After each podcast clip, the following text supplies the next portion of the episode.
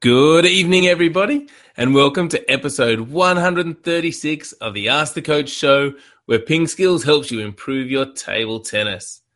The sum of the cubes of the digits in one hundred thirty-six equals one cubed plus three cubed plus six cubed, which equals two hundred forty-four.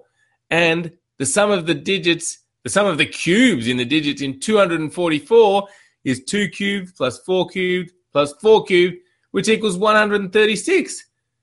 Very circular. That's fantastic. And it's Throwback Thursday, and we'll be taking a look at the backhand side spin flick. We've also got some interesting questions to talk about today, but let's get started. I'm Jeff Plum, and with me as always is Super Coach Alois Rosario, who I know wants to comment about that wonderful number fact I just talked about. Can, can, Jeff. Can we can we just get rid of it? Oh, no, that was really interesting, Jeff. The um, the cube of one plus the cube of three plus the cube of six equals, yeah. No, that's two hundred forty-four. Good. two hundred forty-four. And then if you cube two plus cube four plus cube four.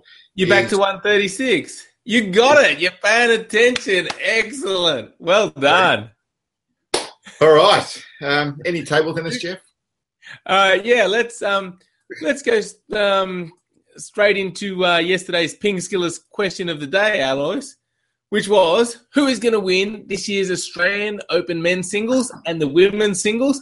And you also have to pick the margin, and you need to leave the comment on our Facebook page, and whoever gets the winners and with the closest margin wins a quarterly Ping Skills Premium membership. So get onto our Facebook page, find that little post I put up, and put down your entry for your chance to win a premium quarterly membership. Yes, indeed. And the draws are now out, so it's time to get cracking and get your entries in. So uh, women's singles, top seed, Kasumi Ishikawa, second seed, Ai Fukuhara. So they, I think, are going to be the top two picks. A um, couple of other Japanese players in there, though. Um, it's a strong Japanese field again. Um, interesting, um, an old campaigner from Australia, Zai Lan, who uh, who I think, Jeff, you might have even played um, National League with, still going strong. And uh, she she's up against Ai Fukuhara um, tomorrow afternoon. So that'll be interesting. Indeed, yeah. Looking forward to that one. And and... Um, and- As we mentioned yesterday, Alois, we're going to be flying up for the final day to do some commentary. So um, really excited about that. Yeah, that will be good. And uh, men's singles, uh, Jung Young-sik from Korea, number one seed, um, and Kenta Matsudaira, number two seed. And you know, a few Australians chucked in there, um, you know, qualified or got through the qualification round. William Hensel um, straight into the main draw. David Powell's in there. Kane Townsend. So uh, yes, so some uh, some some sprinkling of uh, local talent as well. And Rowan Duria, um, a chap from uh, your hometown, Jeff, and the current Australian under fifteen champion, um, comes up first round against Jung Young-sik from Korea, the number one seed. So that'll be a real test for him.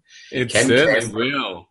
Yeah, can, Indeed, can. Yep, so ch- check out those draws and get your entries in um, for your chance to win that uh, quarterly membership. So just go to the Facebook page. Facebook page, um, check out the, the uh, little post about the competition, put your comments in there, and that's your way of entering. Go for it. Indeed. So www.facebook.com slash pingskills. All right, the Ping Skillers question of the day is, is Japan the next big thing in table tennis? So, um, you know, we're seeing a lot of uh, good Japanese results. Mima Ito, young, coming up, winning Pro Tour events. The men have a lot of uh, exciting players coming up as well. So let us know your thoughts. Is Japan the next big thing in table tennis? And as always, you can um, look at our Facebook page, or you can answer on our blog or on our YouTube channel. Um, yeah, so um, get involved. Love to hear from you. All right, Alois, it is Throwback Thursday, and today we're taking a look at the backhand side spin flick.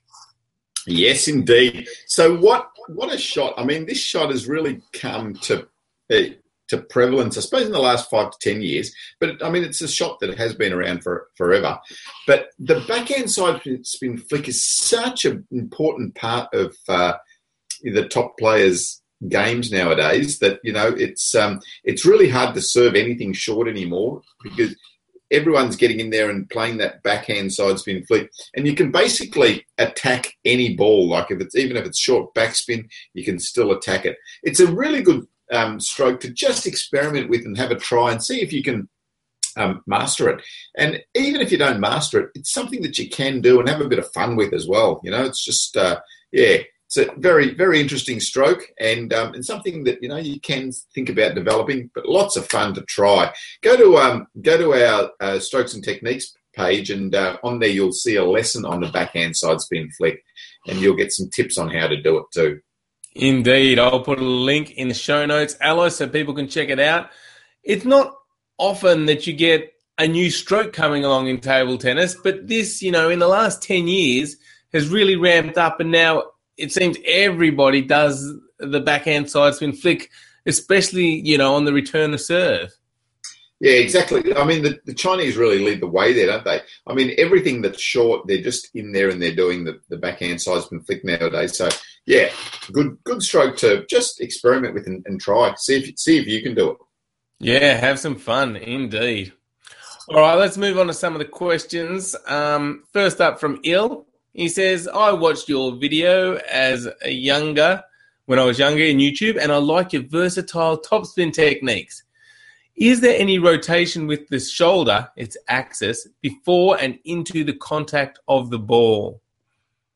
Yeah, so, uh, yeah, there is, Il. So I think um, there you're talking about this the rotation here with your shoulders. So it's really important that you start to develop that rotation. Um, it's easy when you're on a swivel chair, um, but... Um, so so your stroke, your stroke that we focus a lot on is, you know, from here to here. But while that's happening, there is also this rotation happening with your body.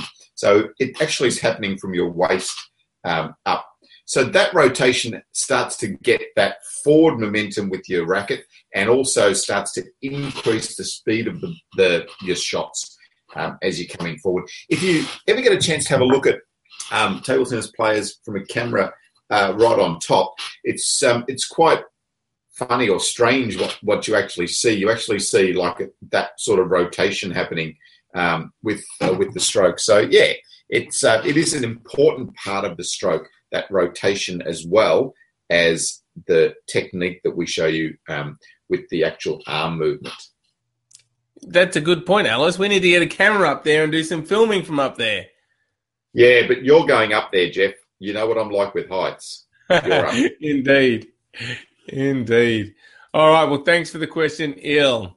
Next up is a question from Abhinav, who says, I had a question that if we're going to play in a tournament and there are two categories, under seventeen and under nineteen, can we play in both the events?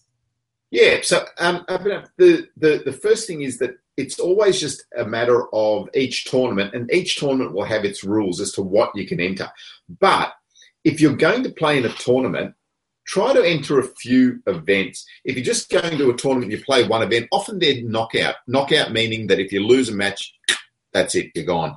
So it's no use entering a tournament and just playing one event. You go there for the whole day and you might play one match and then go home.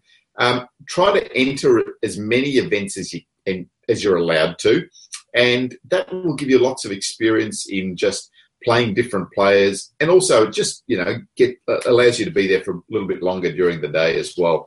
Um, yeah, so definitely, if you're allowed to, enter a few events. Um, and usually, like if you're under seventeen, try to enter your age group and perhaps one age group above, and then there might be some other events that you could enter as well, you know, some doubles, or uh, they might have graded events as well. So, yeah, give it a go.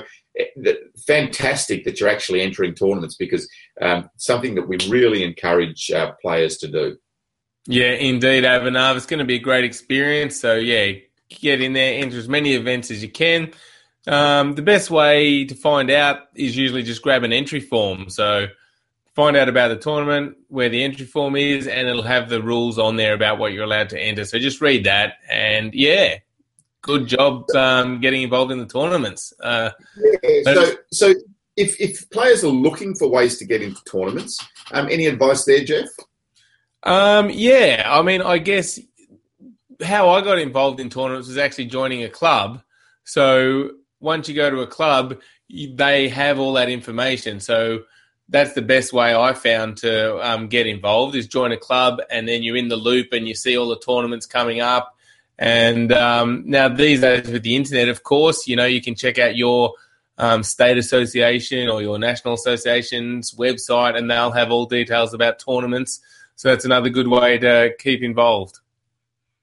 Yeah, I, th- I think that's really good. Yeah, I think joining the club is the real key there, Jeff. That's uh, that's a really great idea, and I think that starts you on in that whole process and, and linking into the table tennis community, I suppose, a little bit more and, and finding out what's available. Yeah, it certainly does, because if you're just, you know, playing with your school friends, that's great, but there's a whole wider community, and as soon as you join that club, you're like, oh my goodness, I didn't realise how big this community was and, you know, how much fun it can be. So, yeah, get down and join a club. Highly recommended. All and right. Remember, and remember, table tennis is played in or two hundred twenty-two countries around the world. It is the it's the sport with the most countries um, affiliated to the international body. Within that, there's states, there's there's there's little clubs all over the place. There are so many clubs around the world. Find one, join it. Good advice. Alloys has spoken, so go do it, everybody. Go find a club if you're not involved in one and join one this week. Do it. All right. Firaz has the next question, Alloys, and Firaz says, what would be a good serve for me if I've been playing, if I've been constantly playing ping pong for around eight months and participate in middle school amateur tournaments? Please make it simple and spinny, because I can't do those pendulum things. They are too difficult. Oh, come on. Sure, the pendulum is good. You, sh- you really need to give it a go. You, like, it's th- there's a few simple things that you need to do. Get that elbow up high, um, up as high as your shoulder. Change the grip here, and then just focus on this action here. Just get out there and do it. Okay. You don't like the pendulum. Try just the, the simple backspin serve to start off with. So most players, when they start, are just doing the flat um, topspin serve or, you know, the fast serve. Just start to experiment by, by trying to put some backspin on the ball by sliding underneath the ball. Give that one a go. And probably the easiest way to, to get that contact right is to get away from the table and just on the floor and see if you can hit the ball on the floor and get it to come back towards you. Yeah, so if you can do that, um, then you, you're starting to get the feel of the backspin on the ball. I'll show you the label so you can see it spinning around. So there you go, like that. But that's that's a good that's a good simple one. If you don't if you don't like the pendulum, come on, get into the pendulum. Pendulum's good. Yeah, get into it, Firaz. And those tips were good, Alloys. Elbow up high, and then just, you know, using your wrist. I like those tips. Um, so Firaz, go back, watch what Alloys said again, and uh, get out there and practice it. But yeah, that that tip about um, just trying to get the ball to spin back to you away from the table. So just hitting it onto the floor and coming back. I found that. That's a really effective way for people, as you said, Alloys. And when I was a kid, I remember getting a table tennis ball and just with my hand flicking it, and it would generate backspin and it would go out and then come back to you. And I guess a lot of people have done that sort of trick. But then this is doing the same thing but with your bat, just hitting it out and then getting it to come back to you. And it, it really is effective. So try it. Don't just think, oh, that's simple. It really will help you. Get out there. Try and serve the ball onto the floor with backspin and get it coming back towards you. Yeah, another another interesting thing that um, I heard today, Trevor Hirth, um, I was having a hit with Trevor Hirth, and Trevor often listens to these uh, Ask the Coach shows. Um, so Trevor was talking today about how he learned to, I suppose, deal with spin. So he used to sit up uh, and, and hit the ball against his cupboard with a bit of side spin, and then as the ball came back, he'd keep putting spin on it, keep putting spin on it, and trying to try to learn to um, to to cope with that spin. And um, Trevor, some of you might know Trevor. Um, Trevor, if you've seen him play, has an incredible feel for spin. So, um, yeah, it might be might be a trick that you could try. You know, just, just hit the ball up against a wall with a bit of spin and just see if you can make the ball spin more, and then you can also learn to cope with the spin that's coming back. So there's one for you from uh, from the great T. Hirth. Excellent. Good tip. Good tip. All right. Michael says, is there a list of all the Ask the Coach video responses that I can browse? Yeah, so um, so there is, and it's interesting. Like um, with the website that uh, that we've got, there's so much information in there, and um, it's a little bit a matter of just getting out there and exploring um, what's in there. So if you are looking for all the uh, video responses to our Ask the Coach um, questions, um, you can go to the Ask the Coach page. And on there, down on the right-hand side, there's um, there's a there's some links, and one of them is the video answers. So you can just click on that, and there you get a whole list of all the video answers to our um, Ask the Coach questions. But it's it's worth just exploring around um, the Ask the Coach page and some of the other pages as well, and just see what's there. Yeah, good tip, Alois. Yeah, I mean, I always wondered if there's any way to make that more prominent. Um But because it's down in the second list, we've got, when you go to the Ask the Coach page on the right, you've got all the topics. So each question is categorized into a topic. And then there's a secondary set of links below that, which show featured questions, most recently updated, and then video answers. And you can also click on My Questions, so you can see all of your own questions that you've asked, um, which is good. And by clicking on that, you'll also see all of your own comments, so questions you've commented on. So that's another useful feature. Yeah. So as Alois said, just get on the website, ping skills dot com, explore around, so much good information there. And if you haven't been to our website, get there, ping skills dot com, sign up for your free Ping Skills account, and then you will get our free table tennis newsletter with lots of tips every week.